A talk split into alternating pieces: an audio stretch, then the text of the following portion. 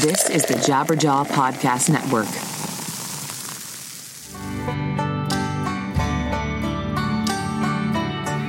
Well, hello everybody. Welcome to another episode of 100 Words or Less, the podcast. I was about to say welcome to 2018, but that was last week, right? But I guess we're still probably writing 2017 on like checks, whoever writes checks anymore, or like your homework, or uh, I don't know. Where do people write dates? Anyways, the guest this week is Mr. Nicky Money from the band Nothing from Death to Lovers. He also played in a great hardcore band called Horror Show. And uh, this this episode has been a long time in the making, in my head at least, because he. I've always admired what he's done musically. He seems like a very uh, creative individual, uh, a guy that's had a lot of uh, turmoil in his life. But throughout it all, he's always been able to. Um, I was about to say come out ahead, but you know that's that's maybe debatable. But he's always been able to, um, you know, put amazing art in the world, and I, I respect that, you know, because uh, it's it, it's difficult to expose yourself and to put yourself out there, and so uh, the fact that uh, Nick is very open about uh, not only his past but uh, you know his his struggles that he goes through and just uh, kind of everything, and it's all put out there. I just I can't help but admire that. So yeah, that's what we got for that. visit noecho.net, please. I know I tell you every episode, but some of you are not doing that, and I'm pointing at you. I'm talking to you visit the website. They have great content from a punk hardcore metal perspective. You know, f- photographer spotlights, vinyl collector spotlights, just a lot of cool articles, I guess, you know, about uh, independent music. So uh, you should get into it. And uh, what else do I got to tell you? My life is good. Thank you for asking. I appreciate that. Um, been doing a lot of traveling recently. The Taken shows. I didn't tell you about those because I was supposed to put out a bonus episode, and uh, I did not. Uh, I did did not do that. But uh, the Taken shows were spectacular in Canada last month, and uh, I'm going to be gearing up to doing some more and uh, releasing our new EP, and I'm very excited about that. I'll play you some music at some point for those of you that uh, I actually met up in Canada when uh, we played the shows and were like, "Hey, I you know just came to the show because I really like your podcast." It's like, wow, that rules, man. Thank you very much. So um, yeah, that's uh, that's that. I'm moving into my new house finally in the next couple weeks, and I've been living with my parents for well over a year, and um, I love them to death. But holy crap, it gets uh, gets a little tiring. Like right now, I'm recording in the living room because no one is here, and uh, you're just living on top of each other constantly, and that's uh, that's hard after a while. So I'm very excited to be in the new space shortly, and. Um, yeah, like I said, Nicky was uh, was just a great guest, and this conversation is extremely loose. You know, I, I know that most of these are just conversations, and uh, obviously not scripted in any capacity.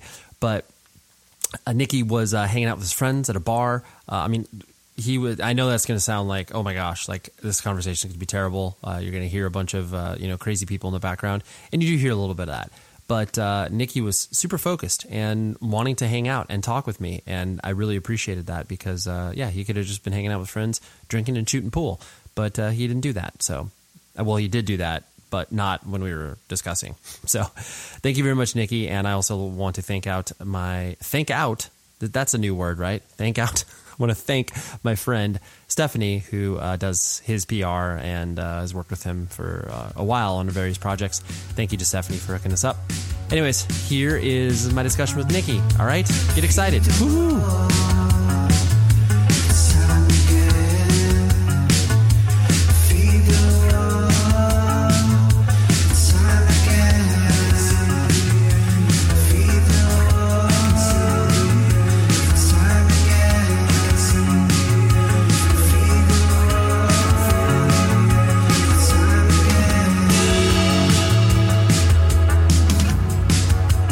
And I definitely got keyed into you when you obviously were playing in a horror show, and it, it seemed it seemed to me that that the, the style of, the style of music that you guys were doing, you know, was definitely reminiscent of the, the time in regards to you know other bands like American Nightmare, Panic, and all that sort of stuff. Did you ever feel like you kind of fit in with that scene, or were you guys just kind of like the weird band from Philly that did this sort of weird aggressive hardcore? Well, I mean, I was super close with all those guys at the time. Like I was at that, at that time that uh, Gibby from Panic uh, was was throwing uh, you know, he was starting to get into like DJing and throwing parties up in Boston all the time. Uh, and Wes was like, you know, like starting to come out of his shell a bit more because he was, you know, he's in a popular band and, you know, uh, it, it, was a it was a strange time. There was like Makeout Club and all that shit going on at that point, and like you know these dudes were having like great parties. It was like all dudes that were in the hardcore, but were also into like you know New Order, do Joy Division, and like Smiths and all this stuff. So like we all like kind of linked, and uh, you know at that point like I was I was living in Philly, but I was real close with them. So like I would bring up like a hundred pills of ecstasy from Philly up to Boston, and like you know sell all ecstasy to everybody, and then we would just like while out for like a, like four days, and then I would go back down to Philly, and uh, I mean we became really close. So like yeah, like I mean that was like for sure like it was like you know Panic American Nightmare Horror Show or like three like a like a uh, you know a triple threat kind of you know like Right. we were we were, for at, what- at, you know you know at one point like I felt you know it was pretty like the most comfortable I ever felt like you know with being around people uh you know everyone was so uptight to that point and I finally found some people that like you know I felt like I can completely be myself around and stuff and you know No, that's and then there was lots of drugs involved as, as well. Plus, I mean, uh, on the, on my on the back end, we're talking about like in 2000, 2001, uh, and I'm getting ready. Like I was already sentenced at that point uh, for prison for 2002. So everything felt like it was literally like a day to day thing, and I never really knew how like the, the night was going to end or anything. So it was it was pretty poetic in that form, you know. Yeah, no, I, I really like that that depiction because it was, you know, it, I didn't really reflect on it as such, but it, it was a weird time for these people who were ostensibly, you know, just weirdos in their high school to all of a sudden have kind of, you know, national attention playing in a band, and then to be also kind of popular in this different, you know, scene. Of yeah, the- it was it was new. It was new for all of us for sure. Uh, and you know, and, and those guys really liked all, all those Philly guys that were coming up there at that point because you know a lot of these kids were like suburban kids, and we were like, you know, the kind of like leather neck, like kind of like rough around the edges kind of guys. You know, always getting into trouble, always fighting and stuff. And so like we got up there, it was like it was really cool for us Philly guys. So I st- like it started with me, and then it was like me and like me and Bushy, and then a couple other guys like came up. And by the end, I was bringing like carloads of Philly guys up to Boston all the time. And you know, we were just like partying pretty much, and it was it was it was a interesting time. But also, like I said, you know, having that in the background in the shadows, lurking, knowing that that that ticking clock was coming where I was going to have to turn myself in. It was just like a lot to deal with. Like a, a lot of nights went from being like really fun to turning really dark by the end of the, by the morning hours, you know. Yeah, totally. Well, yeah, because uh, you were on borrowed time. You were just like, well, I got to have fun, but then the reality sets in, and you're just like, shit, I got to do this thing. Yeah, I mean, it never really left my train of thought very often uh, at times, but it was fleeting. But it always, you know, got its way back into my head for sure. Yeah, for sure. Um, so, kind of reflecting on you yourself, were you born and raised in Philly, or where did you come up? Yeah, I grew up in like uh, like northeast North Philly. Like I lived in Frankford for a while. I lived in uh, Wissinoming uh, a long time. I lived in Kensington for a while. So I mean, but yeah, like center, you know, like the middle, actual Philadelphia. You know that that term gets thrown around pretty loose as as you can imagine. But uh, yeah. Well, especially all the people that live in, you know, Doylestown are like, oh, yeah, we're from Philly. It's like, well, Yeah. no, no, you're not. no, I'm an extreme advocate of making sure that people know that I'm actually from Philly. I guess that's just like a, it's like a, it's a really dumb thing to to really, you know, make a point, but it, uh, it always has been for me. Yeah. Well, yeah. I mean, especially too because it's easy for people to rep a certain city when they're just close to it. And it's like, well, you don't actually have the experience of what it's like to be raised in this city. Yeah, I mean, I, I- you know, there's like a, a- it's it's everyone has their own thing growing up, and I don't. I mean, obviously, there's people that have insane upbringings in any kind of environment, which I just never understood why people weren't just like more open about like where they came from because it doesn't really matter where the fuck you're coming from. because you could have any kind of fucking problem wherever the fuck you're at. You know what I mean? But I, I, I just it always bothered me. I don't know why. Probably just easily bothered. um, and so, uh, kind of on that same tip, the um, you know your your upbringing in the city. Like, what was your family structure like? Like, you know, I, I know you were estranged from your father for a little bit, but like, were mom and dad in the house initially, and like, do you have brothers and sisters? I mean, I, I don't really, I don't really recall much time of my dad being around. Uh, it, it, was more along the lines of when he was coming back, trying to sort shit out that he fucked up before that I that we really started to become a relationship. And by that point, I was just like a fucking piece of shit maniac. Right. That was a complete accident, so don't even fucking try that. The one was, not the other one. Yeah, all right. Yeah. Sorry, my friends are playing pool at this bar. No, no worries. And uh, but yeah, I mean uh, that was a good shot. They, you know, he he the, the, the, most memories I have from him like around that time I was only like seven or eight years old, uh, and it was like you know him like fucking chasing my family around the house like with a belt and shit, you know, like typical like lower middle class like blue collar family right. abuse. That doesn't really tend to happen as much as it does these days uh, as it used to in like the 80s and stuff but uh, you know it, it, it, was basically, it was basically like just my mom holding shit down working a couple jobs and then her you know dealing with like three kids that were just like on like their own separate destruction path, pretty much. Maybe in like the baby out of the three. Right. And so you, you, you had two older brothers or brother sister? I had an older brother and an older sister. Got it. Sunday Sunday was the metalhead, and Jesse was the uh, the, the, the ever blossoming punk skinhead, uh, hardcore, and eventual like indie Slowdive fucking guy. Right. Uh,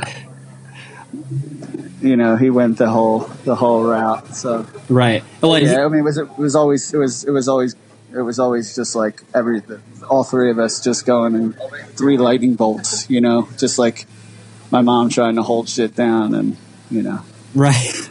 well, I never will have a kid for sure because I know that I'm in a world of payback coming my way.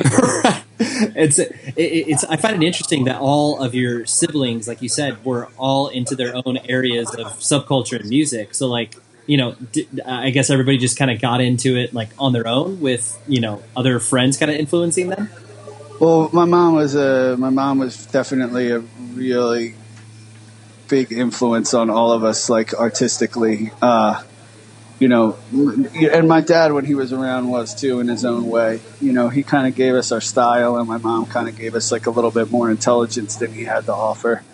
Uh, my dad was kind of like, you know, OG, like OG, like wannabe black guy. You know, he worked in an all black union, drove around in a giant Lincoln, dressed super fly, always spent his money on jewelry, uh, doing a lot of illegal shit. You know, hanging around the neighborhood, you know, uh, listening to old soul and old funk, like yeah. And then my mom was the exact opposite. My mom was like a hippie beatnik in the '60s, like loves like poetry and folk music, but also like was like got into in the, the '80s, got into like a lot of like post punk stuff, like Siouxsie and Cocteau Twins and like The Cure. Uh, so like you know it was very well rounded and, and you know out of that like my sister found metalheads that she kind of met up with and kind of Jesse kind of kind of got her into some like cooler metal stuff and then Je- Jesse kind of really led the way as far as like the musical taste went. I mean that's where I got a lot of my stuff from between him and my mom. Got it, got it. And did, like at, at, any point did you kind of? I mean, like you said, your your father was into you know weird illegal stuff. Like, did you ever uh, did you ever think the stuff that he was doing was cool, or was it always just like you just did, you were too young to understand it? I'm sorry. Can you, you you kind of broke up a tiny bit right there? No, it's okay. I was saying, you know, your father was like you mentioned into some you know weird stuff, weird illegal stuff. Did you ever, I guess, kind of like look up to him in a way, or were you too young to recognize that? No, I, it it took me a while to before I even knew that that shit was going on. Like, uh, you know, uh, when I was a teenager, my mom would kind of like kind of indulge me a little bit more uh, into what like stuff he was doing. I mean, it, it's obvious now. I know what you like what the union dudes were up to at that point. You know, especially like the the labor union where he was. It was like in the seventies and the eighties was like like a, a insanely like enterprising criminal. You know, underworld. You know, they were they were doing a lot of like a lot of a lot of illegal shit. And there were feds who would come to our house all the time, way after he was already gone. Like out with like this new lady that he was with, you know, uh, and you know, it, Fed Fed guys would come to the door, and there would be two guys in suits. I would never know what was going on, but it wasn't until later on where my mom would be like, "Yeah, Fed guys were coming to the house, ask us questions. They would ask crazy questions like about like Jimmy Hoffa and stuff like that. They just they were just like you know they were just like they're harassing us basically. They thought that we were hiding him, and he was really just gone. Right. Uh, and you know they just would come around, and my mom would just be like, kind of just like, "Fuck off, get out of here." Like, what do you want to know? I'm not going to talk to you, like type shit. Like some like shitty Goodfellas, like one of these shit. Right, right, right. Yeah. Did, did you ever, um, like you said, I, I, I guess at what age did you find yourself looking back on that being like, holy shit, like that was a real unstable environment?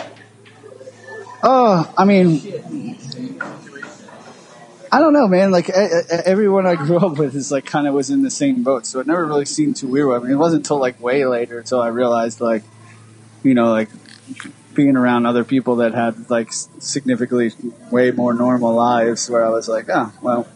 and by that point, I was completely super comfortable with myself and who I was at that. You know, I never really had like an embarrassment point where I was like, oh god, like you know, like I, I always like embraced it rather than like was like because it was of, of the norm, you know. Like actually, like my I felt like my scenario was like way less crazy than some of my friends' scenarios, you know.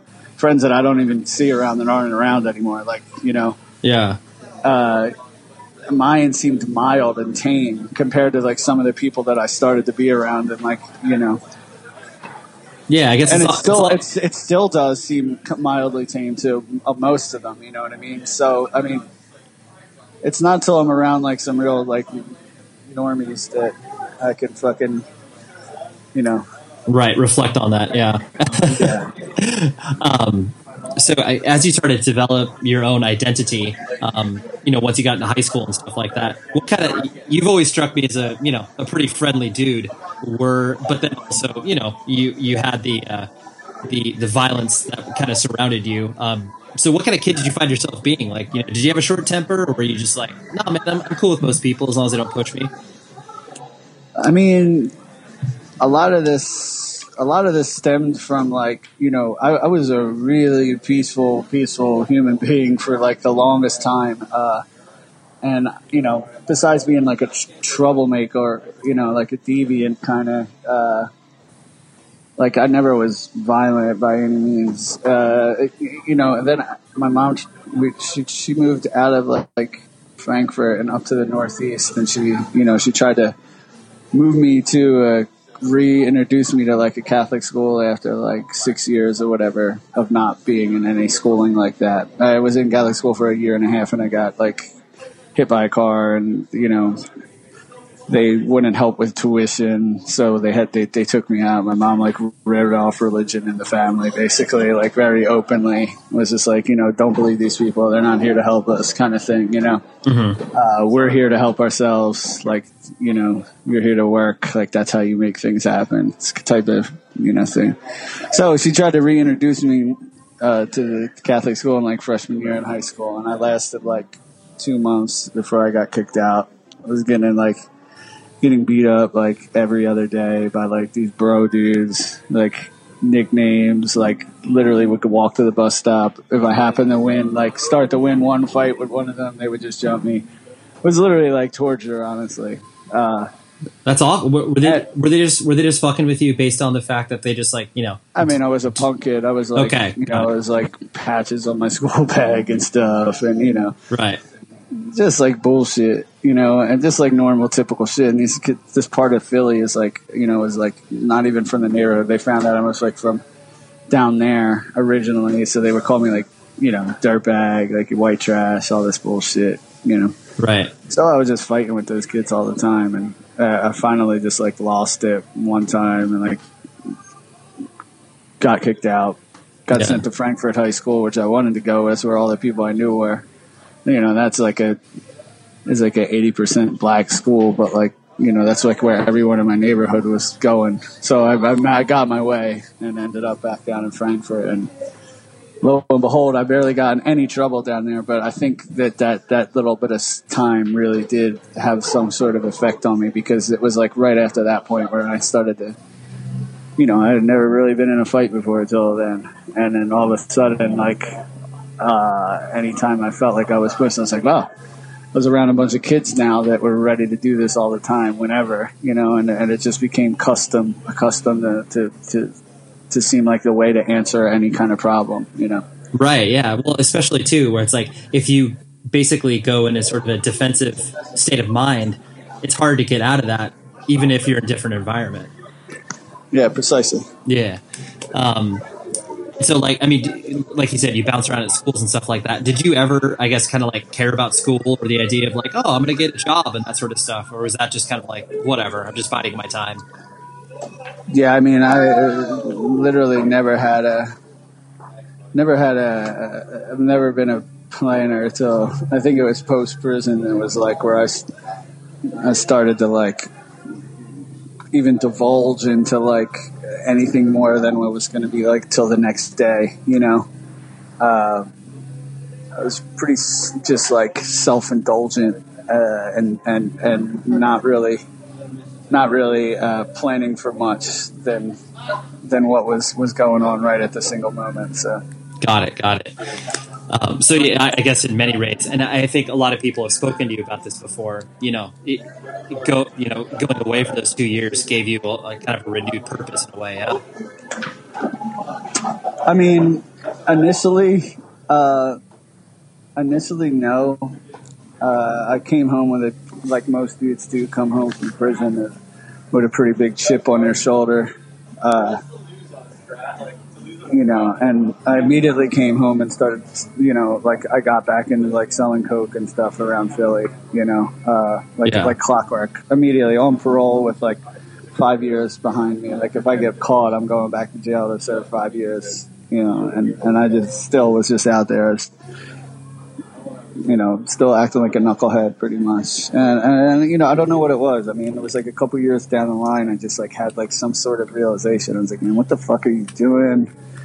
Like this isn't even you. This isn't even what you've ever been about. Like like you need to like straighten up. Like you're going to be back in there again. And and I and I kind of did slowly but surely. It wasn't like an overnight thing, but Right. you know, I saw one thing. It was like I, I stopped like just like letting myself be so. Uh, I can't think of the word right now. I mean, just so loose, pretty much, and and and uh, you know, just acting on uh, whatever emotion I felt immediately without like thinking about anything, you know, and, and that was Sure. all my decision making was just like, you know, very fast and very emotional. Yeah, Yeah, you're acting. that's you're acting on impulse. yeah, yeah, ex- exactly. Um, it was very impulsive behavior. That's the word I was searching for. Yeah. So yeah. I had a few beers already today. So No, you're good, man. You're good. um, and I guess what uh, what started to attract you to you know like punk and hardcore? Um, was it just basically kind of you know the the community and energy behind it, or was it just um, you know the other aspects of it, like you know the DIY mentality and all that sort of stuff?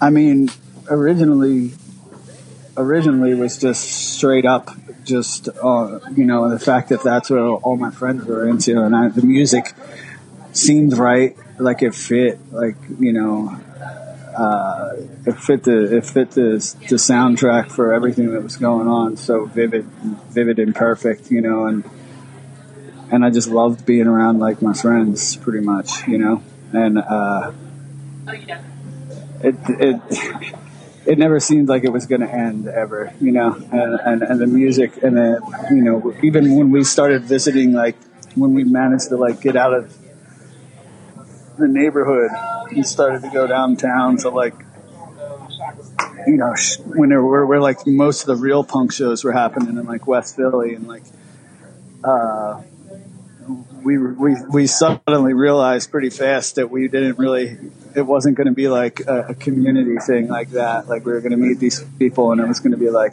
oh yeah, these are people are just like us too. It's like we get down there and we find like that there's like a lot of punk kids that are not like us at all and like way more civilized and like, Right. and you know like uh in you know better school better parented and, and came from better places and you know uh didn't act like savages you know uh did did terrible things too but like in different ways than us you know uh so as you can imagine it's like it, it wasn't long before like we started getting into like trouble with even those people from the, the, the scene in philadelphia Right. And when did it kind of because horror show was ostensibly your first band, right? Like, or did you have other stuff you did? I had like some shitty punk bands from before uh, that I played like guitar for and stuff, but it was like really nothing to mention. Yeah, like I mean, did you did you like play like start playing shows with those previous bands too and stuff? We played a couple shows like in the neighborhood in Kensington and stuff like that, like some shows that like Geo Hardcore was putting on early on Sure. before he even knew anybody in the city either, you know. Uh, and it was just like a bunch of like bands from the neighborhood, but they were like like really like entry level like punk band kind of things, you know. Like there was like your typical like oi band that were like just like all the songs were about drinking beers at this bar that we all like to hang out and like try to get 40s and you know like typical shit, but like in you know inner city, obviously North Philly, like punk kids, I guess, you know. Right, right.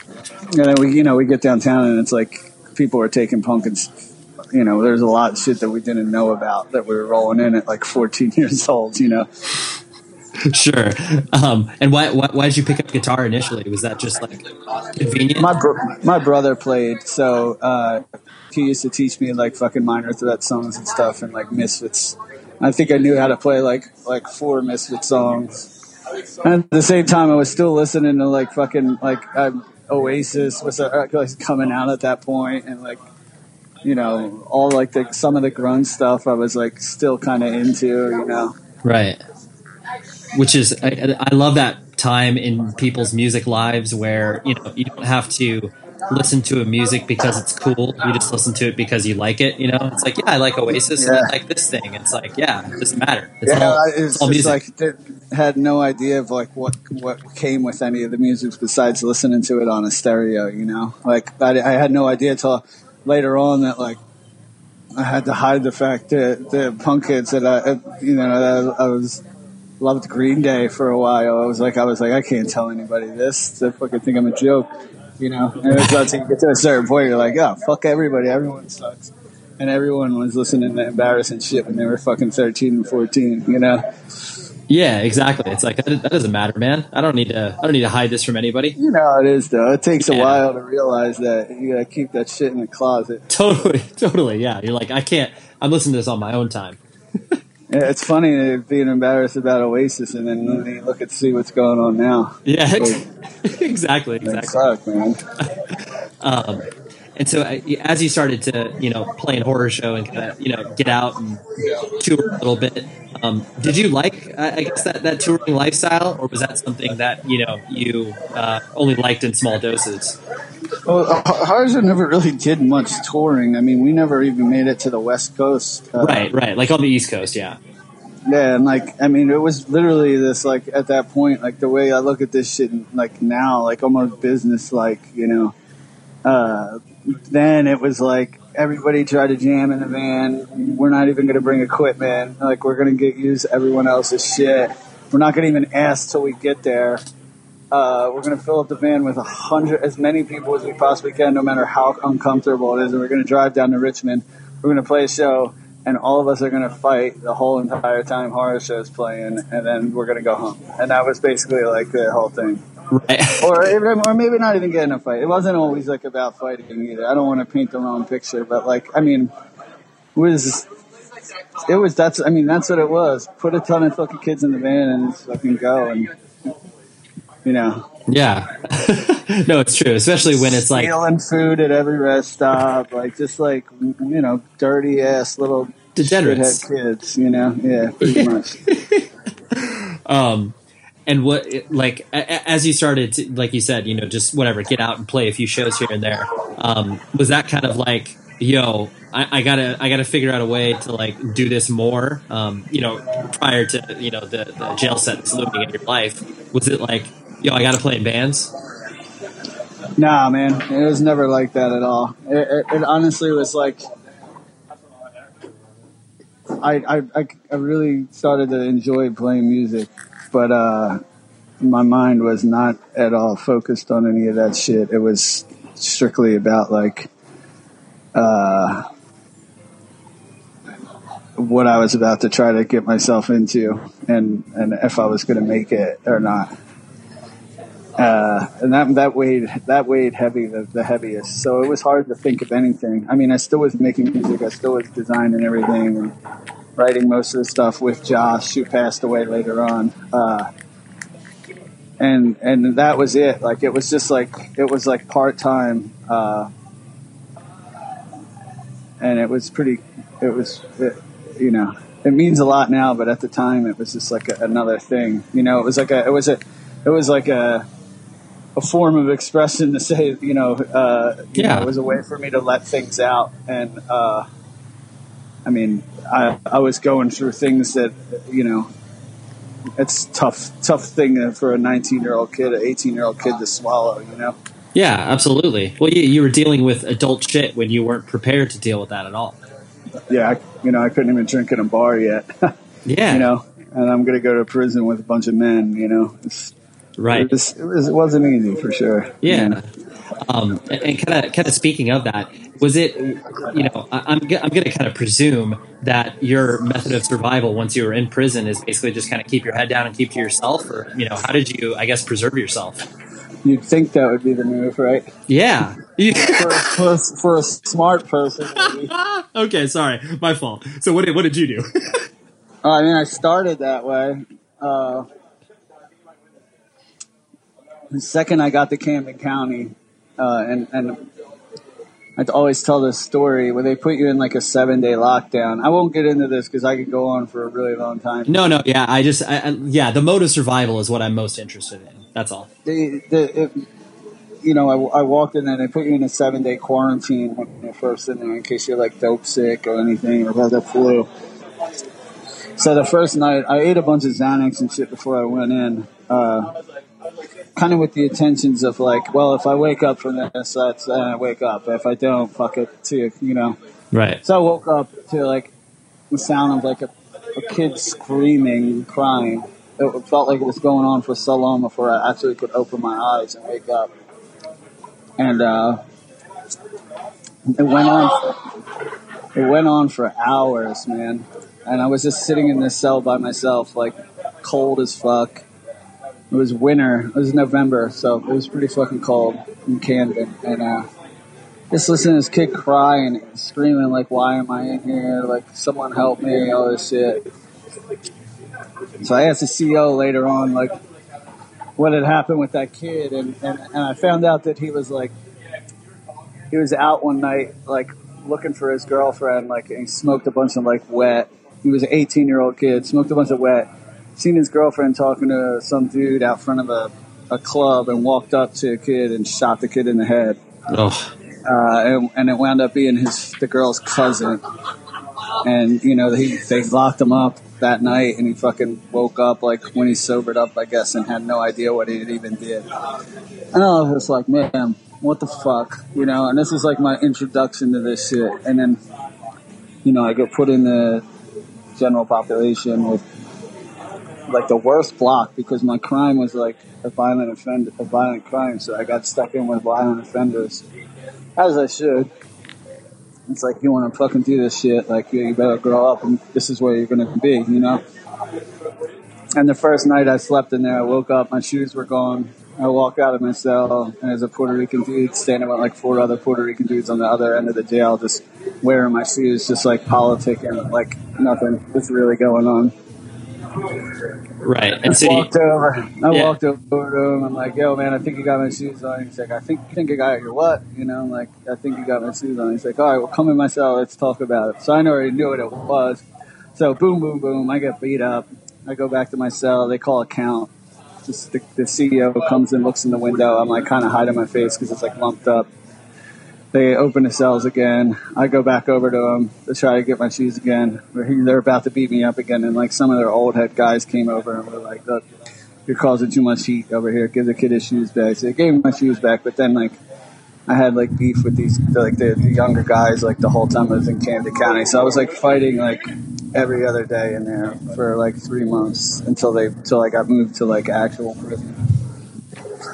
But um, in actual prison it was like way way easier. Like people were way more chilled out. Like a lot of people were like working towards getting like paroled and stuff. So I mean I got in a couple things, but as I got more comfortable, I was just like in there like you know like playing cards all the time, gambling. I got really into gambling, and I was good at playing cards. So I started to develop like I started to develop quite a like like chest full of commissary. Uh, right. Stuff to trade. I'm sorry. I said, yeah, right. Like stuff to trade. Yeah, so then I became like this dude that had a shit, white kid that I had like a ton of shit. Like I had some respect in there because I wasn't afraid to fight or anything, but like I'm still by myself, not affiliated to anybody, and you know floating. So you know I would make some moves and kind of like grease the right people in the in the right places. I had like a pretty strong connect to this one CO I knew that knew somebody on the outside. So like when I was going outside details to do shit, like he would let me sneak Burger King back in or McDonald's, and then I would always hit like the right people with like a burger here and there. So it was a little bit of like had to work it. You know what I mean? I wasn't in there like I wasn't in there like you know getting extorted. You know, like, but I had to grease the right people to like make myself be able to survive. Not even survive. Honestly, I was like living like in there. Like I had like everything I needed at one point. I had like I was like the only dude in my tier that had a blanket and a radio. You know, people see that shit and they're like, "What the fuck is this little white kid have all this shit for?" I'm gonna take this shit from him. Right. But I made it to where they really couldn't. So it was just like planning. You know what I mean? Like, and I think that's when I really started to realize that like if I'm using my brain a little bit more, I can kind of get shit done, and rather than being just like an emotional maniac.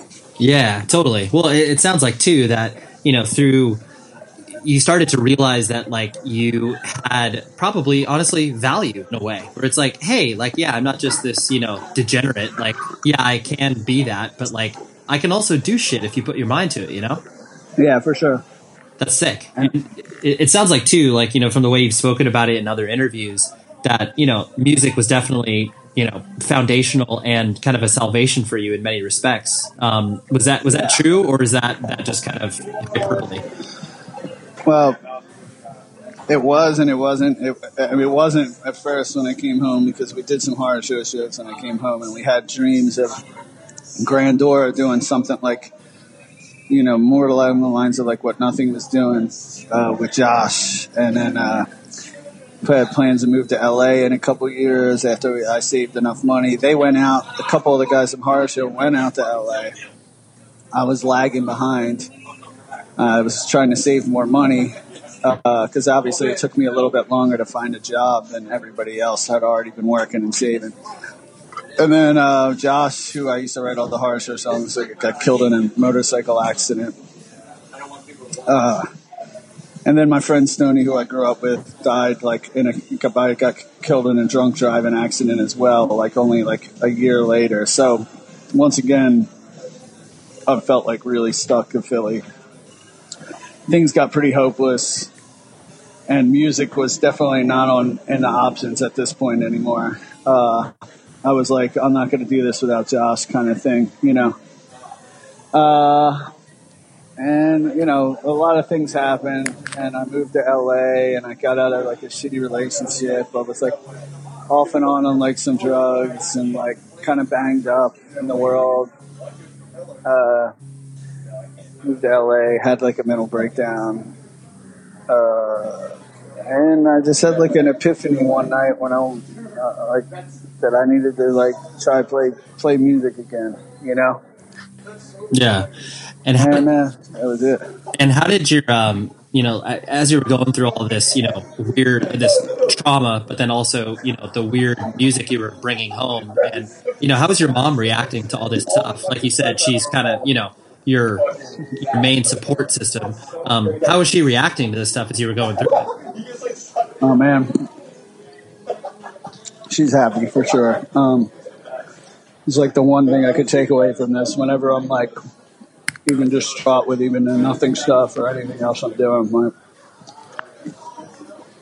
it's always nice to be like, you know, you. The amount of stress I put on this poor woman in my life was turbulent, awful fucking up and down roller coaster I've made of my I've made of myself in my life. Uh, it's nice to ha- have watch her be like, you know, proud and you know, see see see it like your your child like doing something that makes you smile and stuff and happy. So it's it's it's that's like one thing I can always take away from this. No matter how uh, jaded I get about like everything that I do. yeah no that's really cool um and then you know as you uh, as you like you said had the you know epiphany and you started to realize like hey let's focus on making music um you know the you, clearly nothing started slow in regards to you know you were just kind of putting music out there with some friends um when did you kind of feel that it actually picked up momentum where people like recognized what you were doing I think after the relapse thing, uh, I'm guilty of everything came out. Where like I was like, wow, I was like, I think like this is actually something this could could be important. Um, and uh, you know, by that point, like I was, I was, I was managing like ten bars in Philadelphia. Like I had bar worked my way up from a busboy out of prison to a part owner in one of the bars and like managing uh, eight other ones for the for the owner, like overseeing all of them. So like I, I got like over like twelve years of doing that, like I I learned how to like manage things pretty well. I think as well as working in like customer service. So like learn how to like swallow shit from idiots. You know, like a lot of things I learned from working in that fucking business. Uh, also learned how to become a, a complete alcoholic as well. But uh, man, what are you gonna do? Every job, every job has its fucking downfalls, I guess. But yep um, you know, it made sense to me. I was like, you know, finally after that record coming out, and there's like more money, and there's like things moving. I'm like, okay, it's time that I need to like really start to manage this, like. Like it's more like work shit, you know, and, and I did, and then all of a sudden I was like, wow, like you know, I'm going to quit working in these bars now and just try to do this full time while I can, so I can really focus on it. And then, right six years later, there you go here I am. I'm doing it, but um, pretty much right now with guys that I worked with in Philly, and I'm asking them if I might have to pick up a couple shifts because our record's taking so long to come out at this point. right right right So I might not be managing it all that well, but That's okay. You got to fill in the gaps here and there. It happens. Yeah, yeah. Did you, uh, you know, like you said, as you started to, you know, see that there was stuff happening on the business side of things, like, you know, do you like, do you like dealing with the business side of, of music, or is that something that's just kind of a necessary evil? I hate dealing with money. Uh, I usually pawn money off on like management at this point, but you know, like we have manager management, but I, I still oversee everything because I'm a crazy person, uh, and I never feel like anybody's doing as good a job as I would be doing. Right. Probably a pretty awful trait, but um, I'm usually right about it though. Like I I can't wait to be proven wrong one day. Uh, but yeah, I mean, I hate dealing with money, but I love dealing with like being in control of everything else that's going on as far as creativity and like who we're playing shows with and what the record's going to look like and. right. Like, uh, like the creative stuff that's, that's behind the band. Yeah, yeah, yeah, and, and and also like the creative marketing side of shit too. You know what I mean? It's not like like I like marketing. I just hate dealing money. You know, like I loved coming up with like the campaign for the Tired of Tomorrow stuff. Like Right. you know, like just like I love doing shit like that. You know, it's like basic shit I was doing in the bars, like trying to get people in there. You know what I mean? It's just like an elevated version of that. Yeah. Well, uh, to, to, to me, I I really liked. I, I I love it too because I think it it really embodies, you know, kind of who you are as a person. Where it's like, yeah, you're always looking, you know. Uh, you're looking at the deviant side of things, or being like, "Oh yeah, I want to ruffle some feathers," um, but you can do it where it's going to attract attention to your band. It's like you know, yeah, painting the roof of an abandoned building, like that's pretty sick. Yeah. And it's like that, that was there was not abandoned. There was they, that was a block. That was a block in Brooklyn. It's uh, was completely the whole block was filled up, and only two of those houses, like four, three of the letters to the left, were like a part of the building of the, the, house that I knew the person was there. The rest of them were completely illegal as fuck. See, well, yeah, but to, to your point, that's rad because it's like it still embodies kind of who you are as a person, but then it, it attracts attention to the band because they're like, how did they do this? Yeah, some people notice, some people don't. That's the thing I've realized too. A lot of people have a really short attention span, and I, I kind of break my, break my back a lot of the time and break everybody else's back in the band. A lot of the time, it's sometimes it's you know, it, it, goes goes really unnoticed. But I guess that's just the way art is, though. You know, like maybe like posthumously, uh, someone one day will be like, "Oh, that kid had a good work ethic and he's pretty smart." But right. who knows? right, right. Well, I, I think I think there's something to that where you know you approach the way, even though you know the, nothing and Death of Lovers, like there are elements of it that aren't rooted in punk or hardcore, but you're always going to view it through that spectrum. You know, you're going to approach it with that same way that you yeah. did for all your, you know, your terrible punk bands or whatever.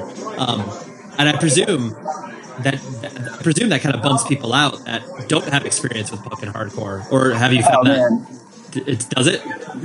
Yeah, for sure. I mean, it's not even this that. It's like it's like there's there's elements of that, but there's also elements of like I have friends in bands that are like from our world that are like you know different genres, but they're like successful fucking bands, and they like come and ask me for like advice about uh, Lagunitas, please. Uh, thanks, T. And you know, it, they ask me for like business advice. it's just fucking crazy to me. you know what I mean? Like I have like guys in like I can't say any bands because like yeah, you want to blow up their spot. I don't, I don't, yeah, but like there's like pretty big bands like they ask me like like part time like help them like help manage them and shit, and then I'm just like man, I could barely manage my life. Like what the hell are you talking about? Right, right. You know. I, I mean, I'm sure that is kind of funny to you just because you're like, yeah, everything that has happened so far has been by, you know, not accident, but like, you know, I don't know. Uh, I don't know why it worked. Yeah, I don't know why it happened either. It happened for like. It, it happens because that's what the world is. The world is just this chaotic mess of uh, randomness. It's just like, you know, it's just it doesn't ha- doesn't have a plan for anybody. No one's nothing is planned at all. Everything's chaotic and uh, nothing means anything. right, right.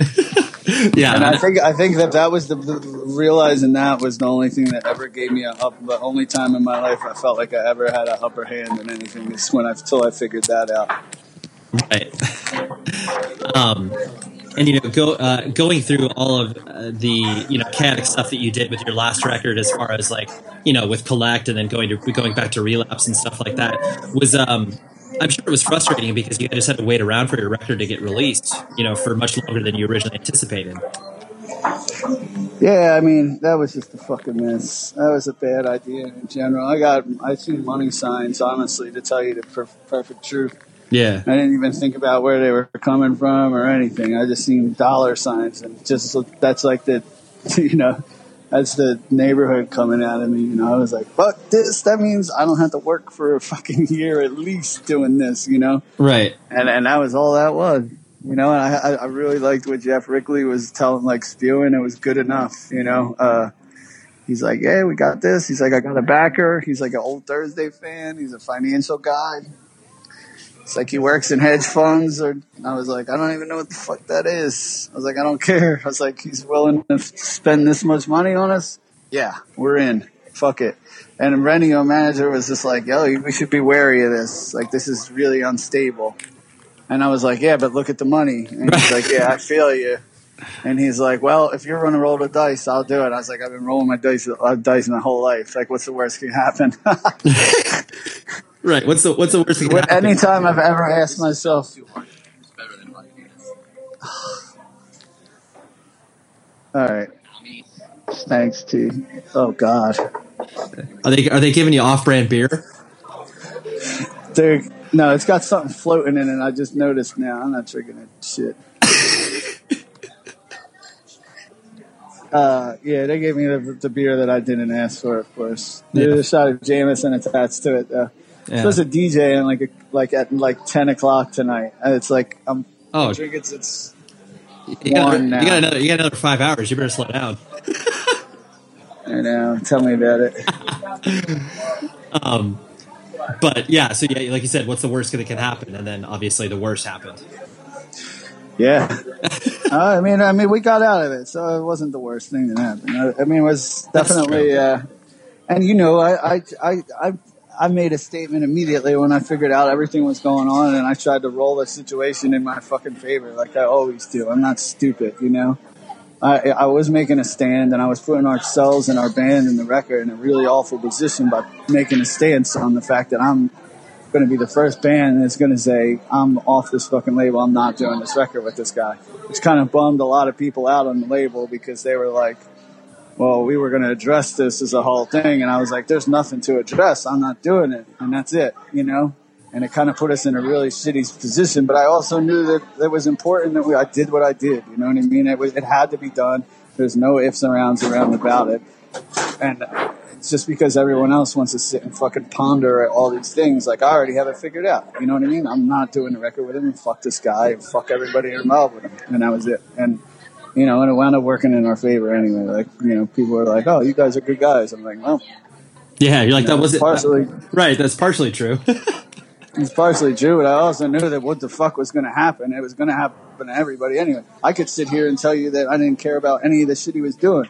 I could still couldn't put a fucking record out with him. You know, that wasn't the case, obviously. Like, I had friends, I have HIV positive friends that, you know, that are, depend on the, these kind of medicines that he was inflating and stuff, you know? It's like, but like, you know, that, it's not always the, the case. Like, you know, what, what what, what was going to happen was going to happen regardless, you know? yeah, totally. Whether and you just wanted to distance yourself as far as away as you could from it. Yeah, immediately. Because fuck that guy. I hate that shit. I don't like. Yeah, you don't need that in your life. Um, I, would you think that I relate with any type of shit like that? Like, that, like a guy like that? Man? no, no way. No, just because No, just like- because he found music that is somewhat tangentially related to nothing doesn't mean you have any any any similarities to him. He also fucking knew to keep me out of his fucking mouth too, which is pretty funny. He's sitting there talking shit to Ghostface in that video. Probably knew that I would come look for his fucking ass because I actually would. I would go stalk his fucking apartment so I see him and beat the shit out of him. Totally. Yeah, I that's think I think he knew it too. I think he knew it. He didn't. He didn't start a fight with me at all. yeah. I love that. Um, and so like He'd with, rather fuck with Wu Tang instead. yeah, you'd rather right. You'd rather you'd rather mess with people who aren't actually going to I don't do know why he would think to mess with Ghostface though. Ghostface No. is a scary guy. Hell yeah, hell yeah, I wouldn't do that. Most normal people. I asked him wouldn't. for a selfie once It didn't at work a out. Vice party. No, he was like, "Yeah, all right."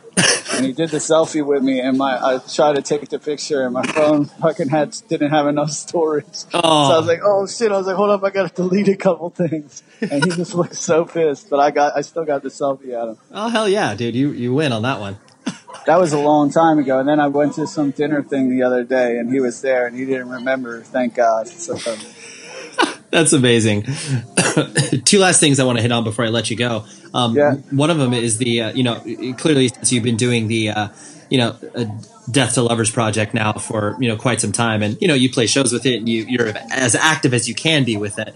Um, is it basically just like super fun to have these two you know diff- different but you know kind of similar projects existing in the world where it's like yeah man I just it's just another it scratches another itch for me. Uh, I mean, it, we I had dreams of Grand Door with this thing, uh, but like Nick, Nick, who I wrote the record with, with Kyle and Sylvan, he just like he's done with touring. He just doesn't want to do it anymore, and like he quit nothing. uh, like he gave his week, he gave his month's notice a while ago. It's not like like me and him hang talk every single day. Like it's not nothing bad or anything. It just sucks that we put so much work into that record last minute. We can't really. I don't. I don't feel comfortable doing it without him. And I really love the project, you know. And I think that has potential to do really well. Uh, but you know, that's the way it goes. You know. Yeah. Well, some, maybe maybe in like thirty years before North, North Korea blows us up and like the world is in fire, uh, someone will be like, "Yeah, that was a really good record. Yeah, did something with that." yeah, yeah, yeah. Um, you know, and, and, now that that you know nothing has an established kind of you know touring base where you, can go out and headline and stuff like that. Like, do you uh, do you enjoy touring now, or is it kind of you know does it still in certain respects feel an element of work? Nah, man, I hate touring. Okay. Uh, I like playing shows, but I hate touring. I hate being away from my dog. I hate being away from my, my family, friends. Uh, but it's a, you know, it's a necessity.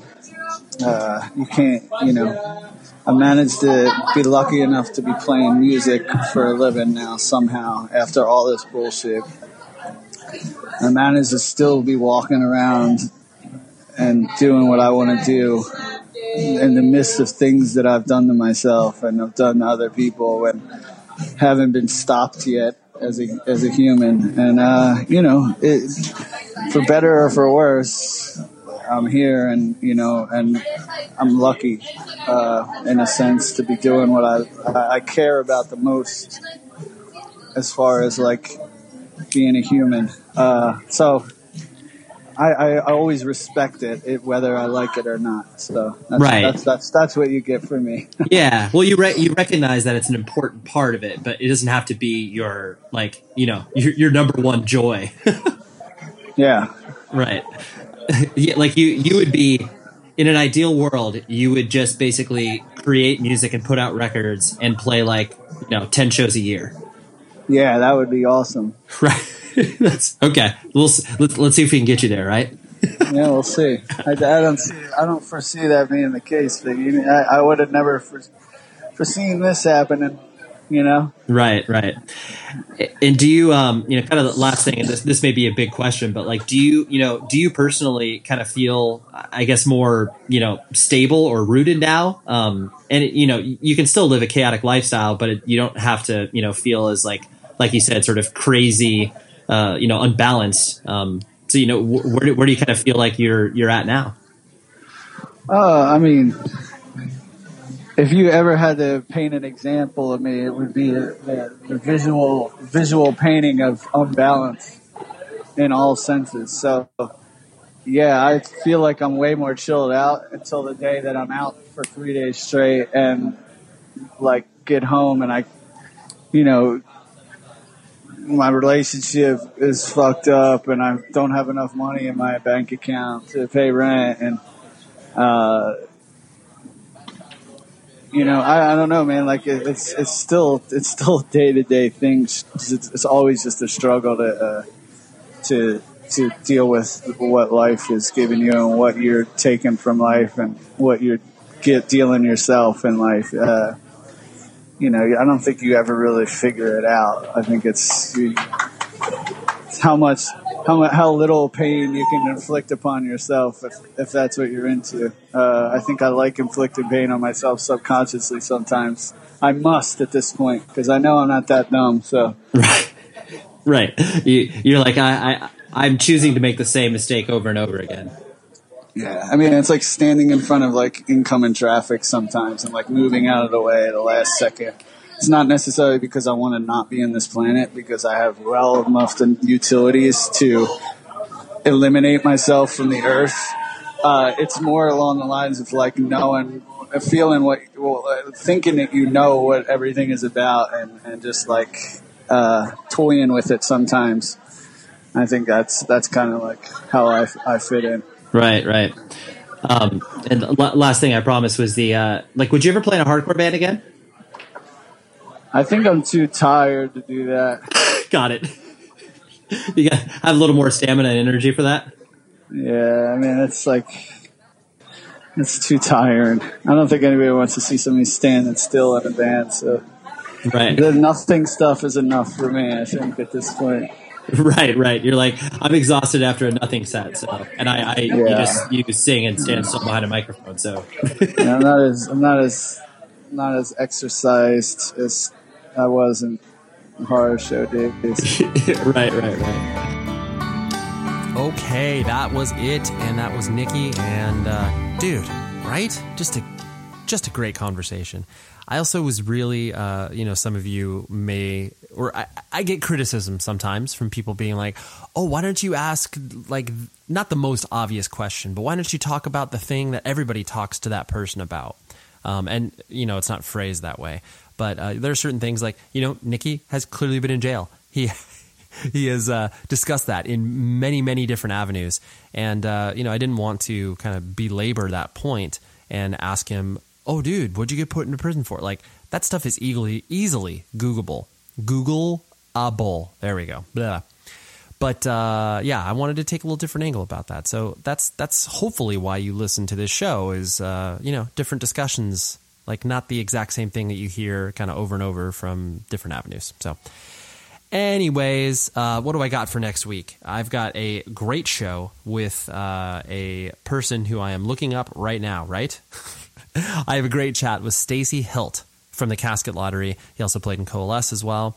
Um, I just recently had his bandmate, Nathan Ellis from Casket Lottery and Coalesce, about a month and a half or two months ago. And uh, Stacy actually reached out and was like, dude, I would love to come on the show. And I was like, dude, I would love to talk to you. So it worked out absolutely perfectly. And um, yeah, I'm I'm going to uh, be re- uh, recording a very very cool. Uh, I wouldn't even call it bonus episode because I'm just going to release it on normal Wednesday.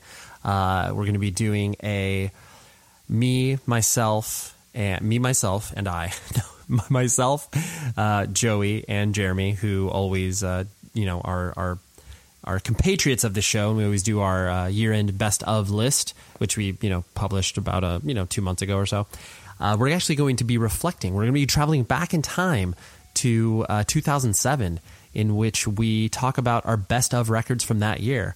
Uh, Joey came up with the idea, and uh, I think it's going to be very fun to revisit our old best of lists and be like, do these records hold up? Oh man, that record doesn't hold up. Or like, oh no, I, I don't regret that decision. So it'll be uh, really funny, and we'll be doing that soon. So that's what you got to look forward to. And uh, I hope you, right there, I'm talking to you, have a good rest of the day. And please be safe, everybody. You've been listening to the Jabberjaw Podcast Network, jabberjawmedia.com. Shh.